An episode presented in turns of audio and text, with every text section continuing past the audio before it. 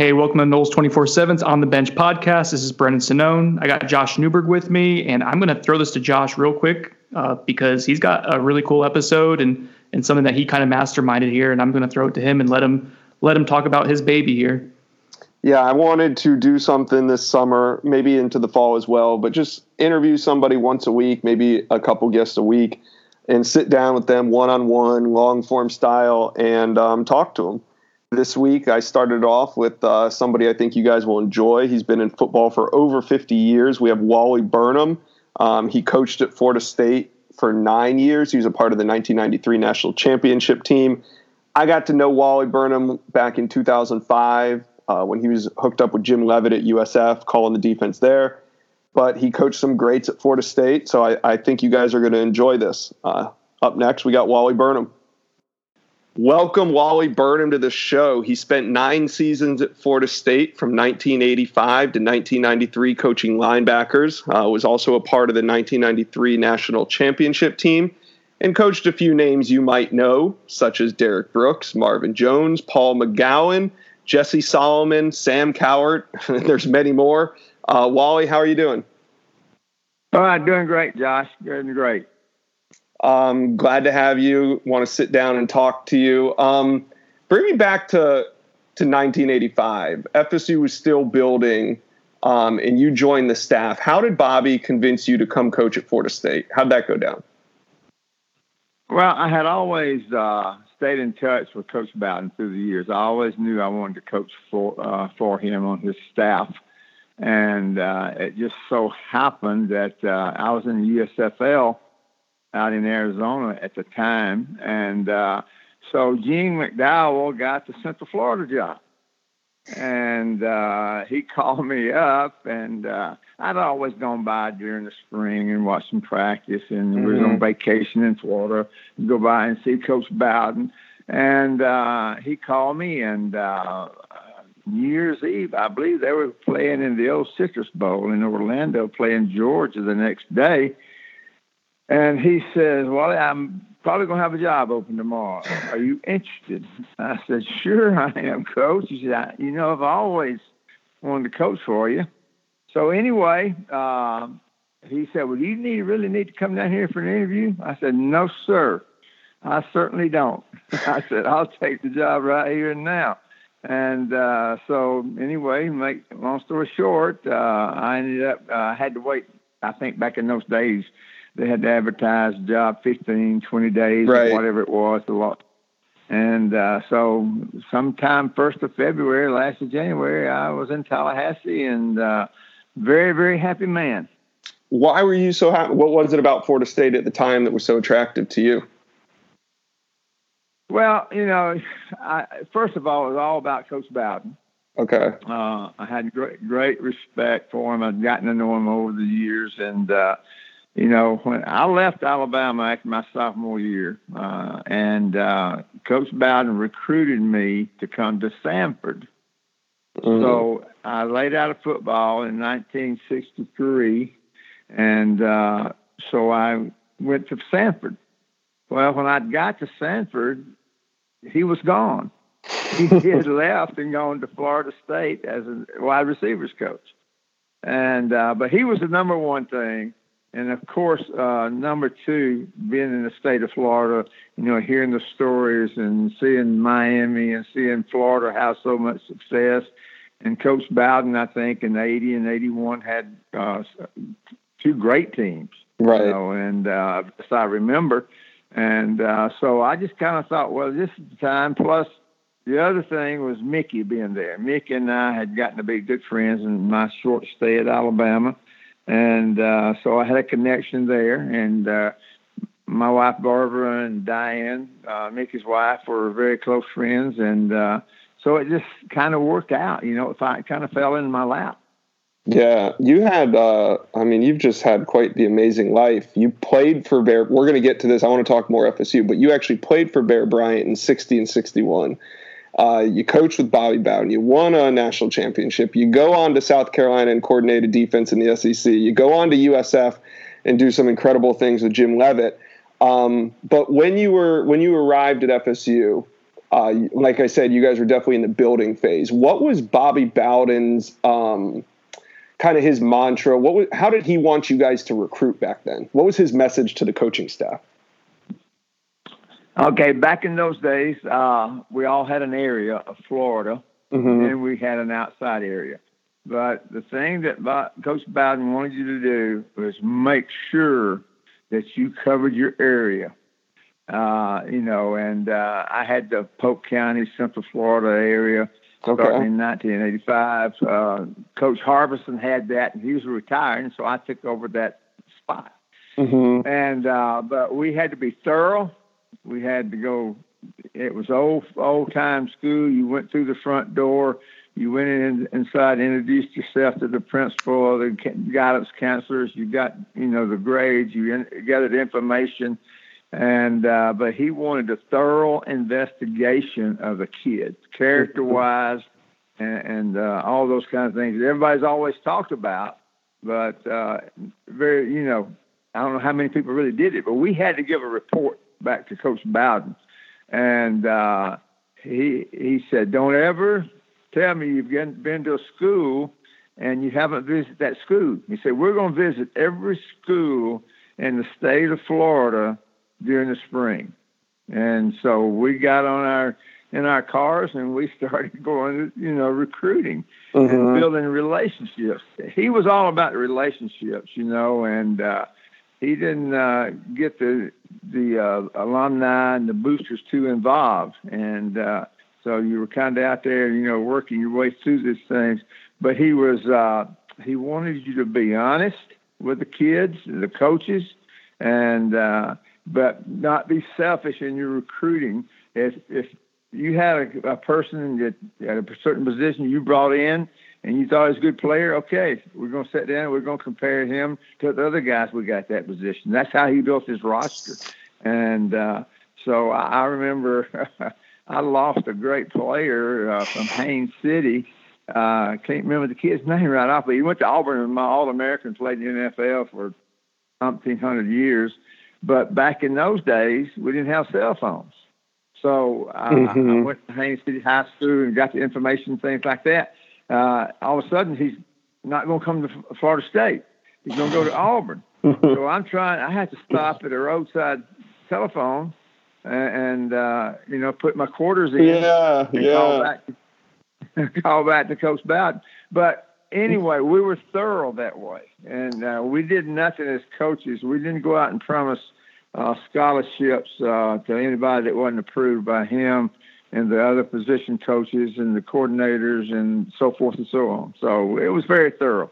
Yeah. Did you ever find it tough to balance? I mean, you as a linebacker coach, you literally coach like the most brutal position out there. You want savages. You want these guys that are going to go and break necks but you know Bobby Bowden also wants great kids. So how did you, as a recruiter, how did you find those guys? And you found a lot of them. well, you know, you first of all you, you you trust the coaches on your staff that are recruiting. Mm-hmm. Then you go give follow up to the, those guys, and you go into the schools and you go into the homes and you draw your own opinion and then you're gonna you, you know there's always rumors out there there's always things going on and uh uh you hear this you hear that and you have to go check it out and uh and I depended a lot on the high school coaches you know being being honest with me being honest with our football program uh making sure uh uh I don't think, you know, and I'd have to really jog my mind, memory a lot here, but I don't think we ever took a kid with character flaws that really turned out bad. Right. Some of them weren't players, mm-hmm. but uh, they weren't bad people. And uh, so I don't remember any of that going on at my position or not very many positions. Of the greats like Sam Cowart and Marvin Jones and Derrick Brooks, which was the toughest recruiting battle you faced to land those guys? Oh goodness, you know they were all hard. really, none of them were just like under the radar guys. They were all just everybody was recruiting all those guys. Oh yeah, yeah. You know the names you're naming, you know, yeah. and uh, uh, they. Uh, I know it between you know with Derrick, it was us in Florida. You know, Uh, uh, you know, Marvin was uh, pretty. Yeah, solid, tell me about Marvin's you know. recruitment. Yeah, I- I'm interested in that one. Yeah. Well, you know, Chuck was the leading uh, recruiter on him, and Chuck had recruited Miami area for a long time. Had great relationships with those head coaches and assistant coaches, and he had built him a little, you know, uh, uh, line of communication. I'll say uh, with all those people, and uh, so plus we had his older brother, you know, Mhm. at, at, at Florida That State, and uh, that didn't that didn't hurt. But we always sweated it. But he always told us, and I think he was always honest with us.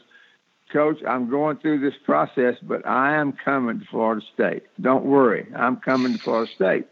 And after a while, he convinces that he's coming to Florida State, which of course he did. And uh, but it was, uh, I think Derrick was a little bit more uh, uh, nervous type situation. Uh, Really? Sam was kind of that same way, you know. Uh, Sam was kind of back and forth, and uh, Sam Cowart we're talking about, and uh, so uh, you know, and uh, Paul McGowan was there when I got there, but I Okay. think Paul was, what I understand, uh, was a Seminole through and through from the day they started recruiting, you know, and uh, uh, you know, and Sometimes guys uh, are like that. Not all the time, though. Not not much anymore. You know, Right. too much.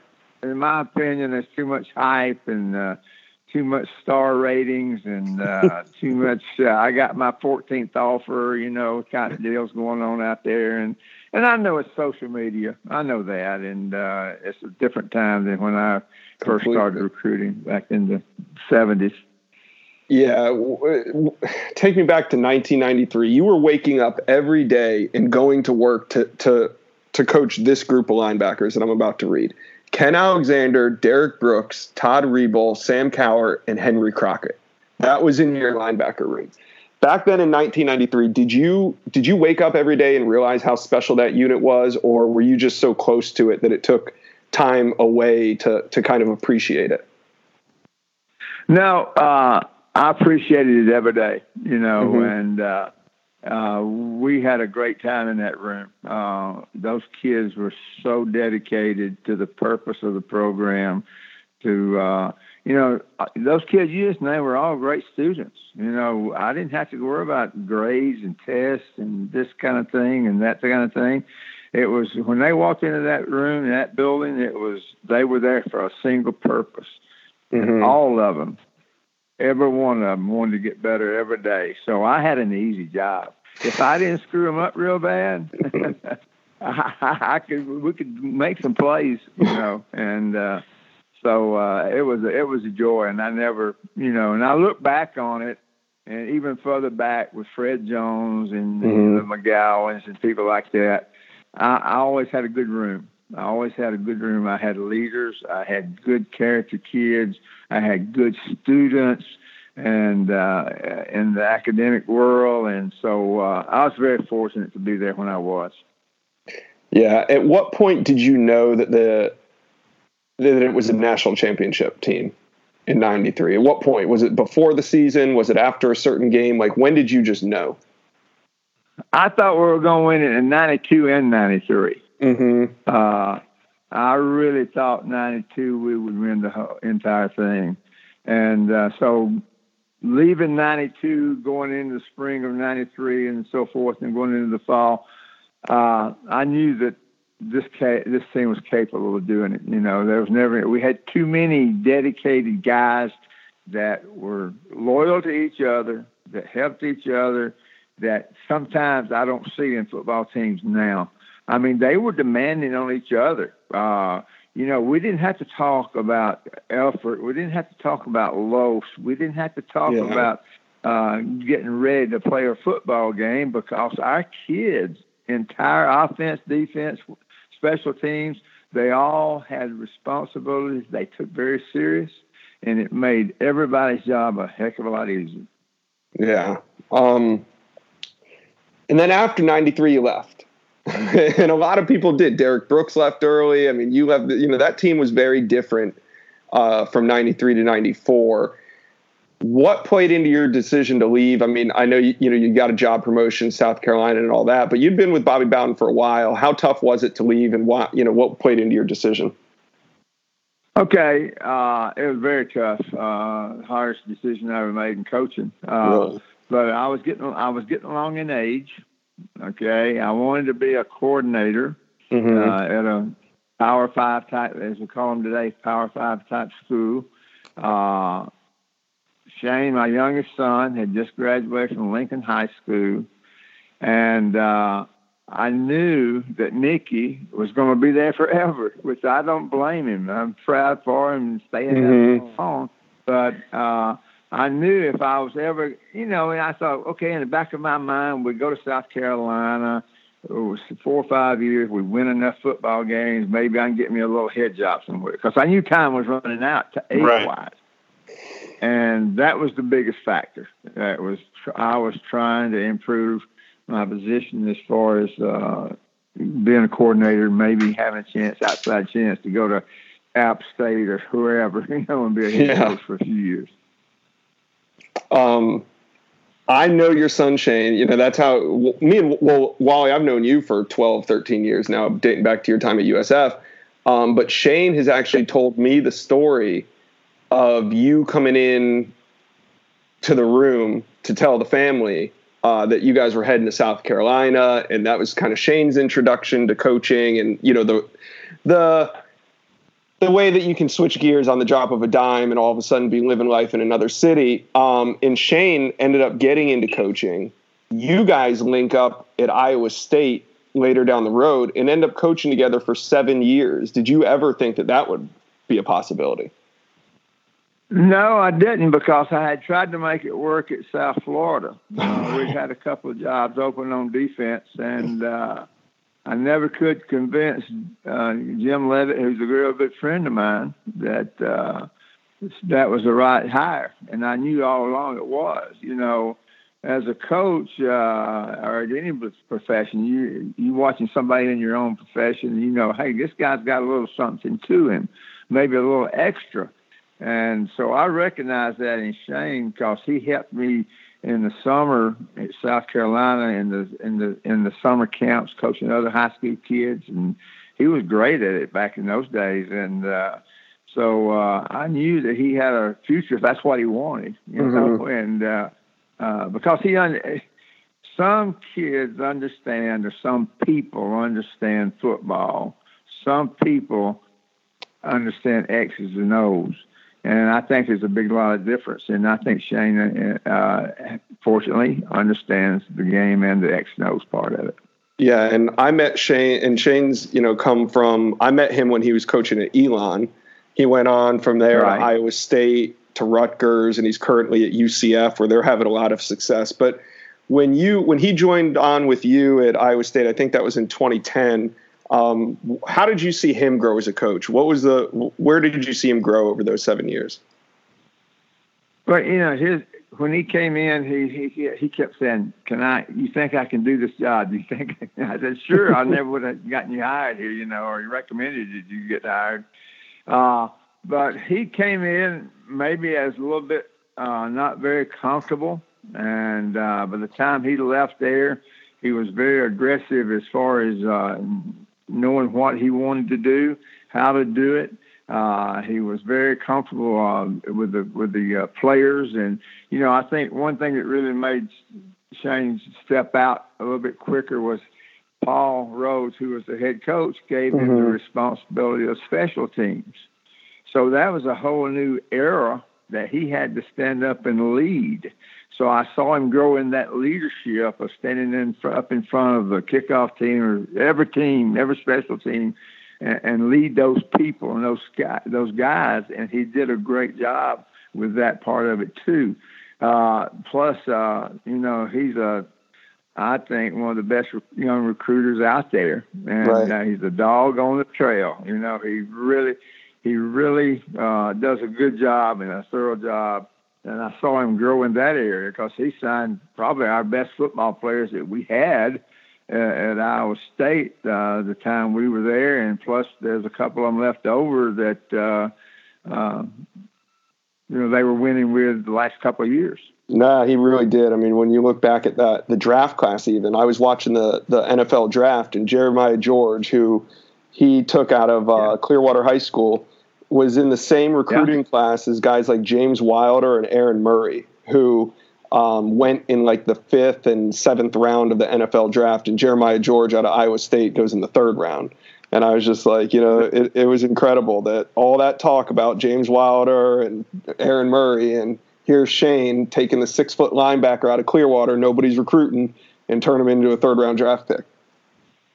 That's right. That's exactly right. And uh, you know, he did it with a couple other guys out. And uh, you know, he got the number one recruit in the state of Iowa, and Allen Lazard, mm-hmm. the wide receiver. You know, he got him. He got the uh, uh, the quarterback out of Ankeny that. Uh, uh, she can't remember his name. It's terrible, but uh, you know, ended up was quarterback. They moved into linebackers last year there when Campbell was there and he was drafted by the uh, you know the Cowboys. So he he's been able to do those kind of things, which uh, there's an art to that too.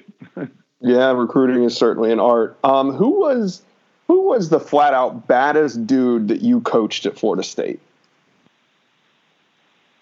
The baddest dude. Uh, you coached well, a lot of them, but who was the baddest? uh, I, I tell you, you know, I don't know how to answer that really, but this way, you know, you had the you had the Derrick Brooks who was just outstanding, you know, just as good as you could get mm-hmm. uh, on the football field, and of course off of it. And you had Marvin Jones. Marvin, as an inside linebacker, could do more things on the football field than anybody I'd ever seen before or since Marvin Jones played football. And Derrick was basically the same way as an outside linebacker. And uh, so those two guys just completely, you know, I just watched the film or watched the game and be amazed at times, you know, just amazed at what they did. They didn't, they didn't do everything technically right, but they made great plays you know. So I didn't get too much upset on Sunday or Monday when we were watching that tape, and and one of them say, "Well, coach, this was I saw the ball over here, so I went and made the tackle," you know. And uh, but uh, those guys were just uh, Sam Cowart was, you know. Uh, just uh, a, a beast out there. I mean, you know, he loved it, you know, and uh, but as far as the toughest, I mean, God dang, they were all tough. I mean, really, I, I never had a problem. Never had a problem with tough.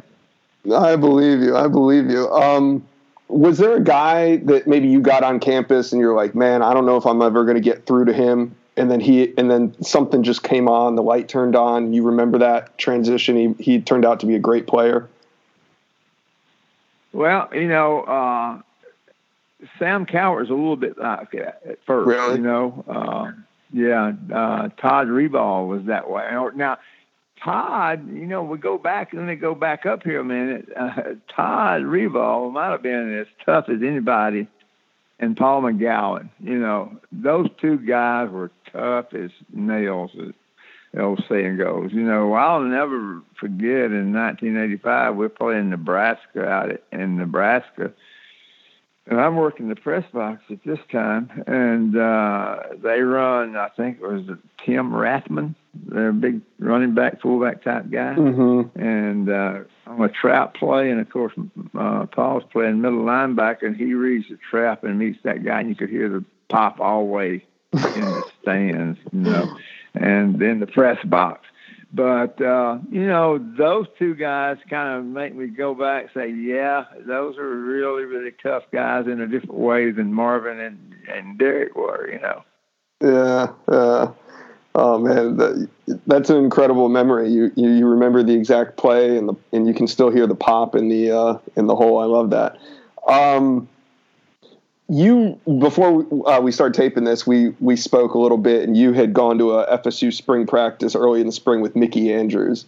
Uh, I, I can just imagine you and Mickey watching this, walking the sideline, just saying, just kind of laughing at at what you see of football these days, and the and just the difference in practice. Um, what was it like being out there with Mickey on the practice fields?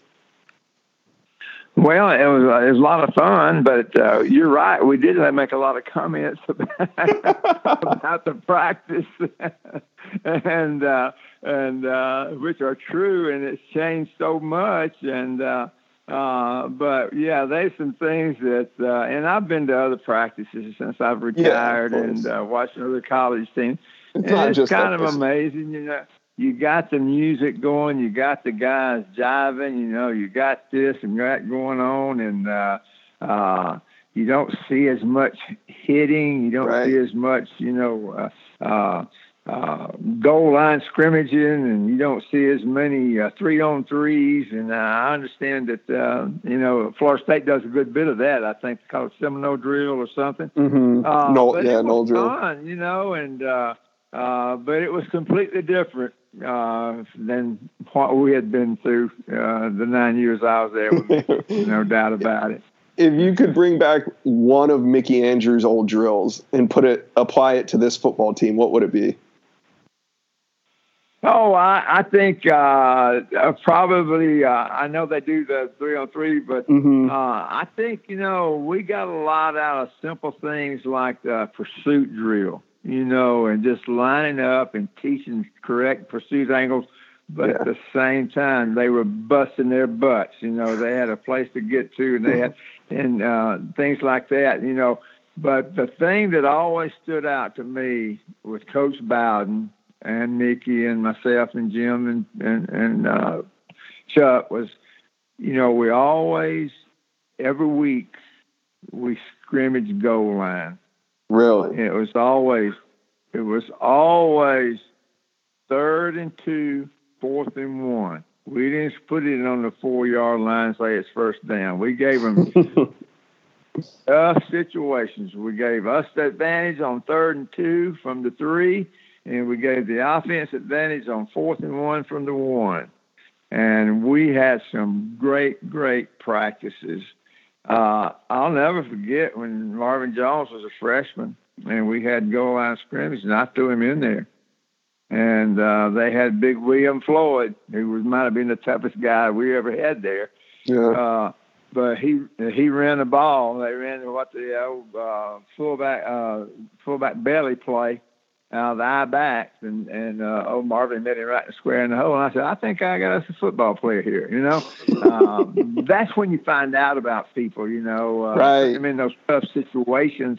And and I see it a lot of places where they don't do that anymore. You know, they not necessarily goal line, but they don't it's all they're all always throwing the ball. They're always playing seven on seven. They're tagging, and I know the rules have changed, and you can't tackle and you can't scrimmage, but so many times uh, uh, right. spring like free scrimmages.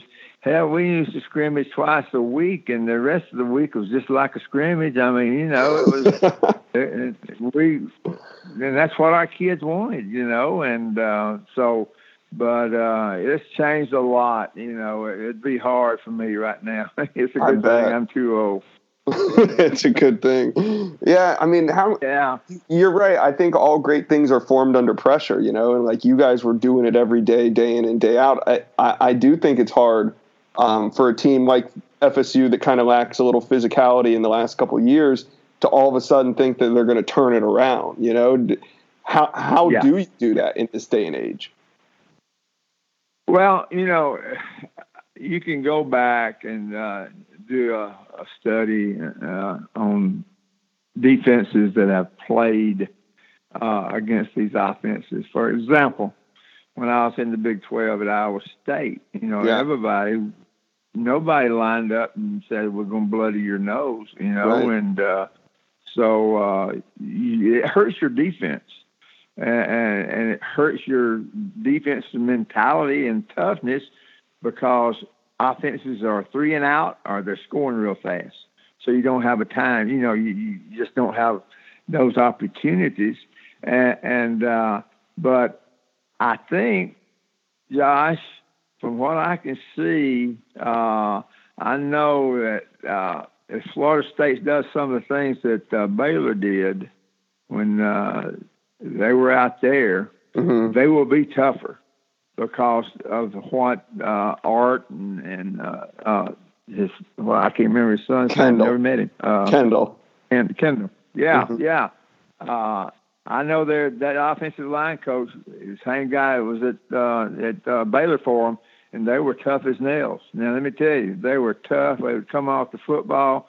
They ran the ball as much as uh, they just about as much as they threw it. But uh, anyway, uh, that's how you build toughness now with all this uh, spread offense. Is you got to have some kind of running game and you got to, you know, H back type guys or pulling guards and blocking, you know, getting Mhm. angle blocks to those big old guys. And there's a way. You just got to be willing to do it, you know, and spend time doing it. And uh, I think Kendal will do that for him if, if when he can or when he feels like he's got the personnel.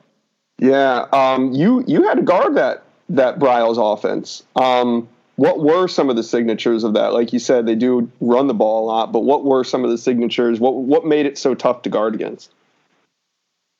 Well, first of all, uh, they're going to spread you out all over the field. You know, Right. they might have two guys uh, standing stacked on two yards from the sideline on one side and two yards from on the other side. So that's four guys. So you got to put four out there somewhere, right? and uh, so now, how they how do you play the rest of those guys? Uh, so they it's a numbers game Mhm. offensively for them and defensively, but uh, you know he's going to put in the quarterback power. He's going to put in the tailback power. Uh, they're going to pull guards up on your linebackers, and uh, they're going to block down, pull guards up on your safeties, and H backs up on your safeties and nickels. And uh, he will make it tough, and that's the way they do it. But uh, the way they do it, they they spread you out, and, and then they're going to make your your players play one on one against their players in most cases. And if they got better players, they're going to win most of those. you know. Yeah, Uh, but there's several ways he'll go about get, instilling some toughness like they did at Baylor. Wally, man, thanks for uh, thanks for joining us. I'm really glad we could sit down and uh, talk. I knew you have a a lot of great stories. Um, do you think there's any chance we could get you and uh, you and Coach at a game this week this year? You and Mickey? Oh yeah, yeah, we'd love to. We'd love to do that. All right, man. Well, Wally, thanks a lot. You've been great. Appreciate your time. All right, Josh. Have a great day. You as well. Bye.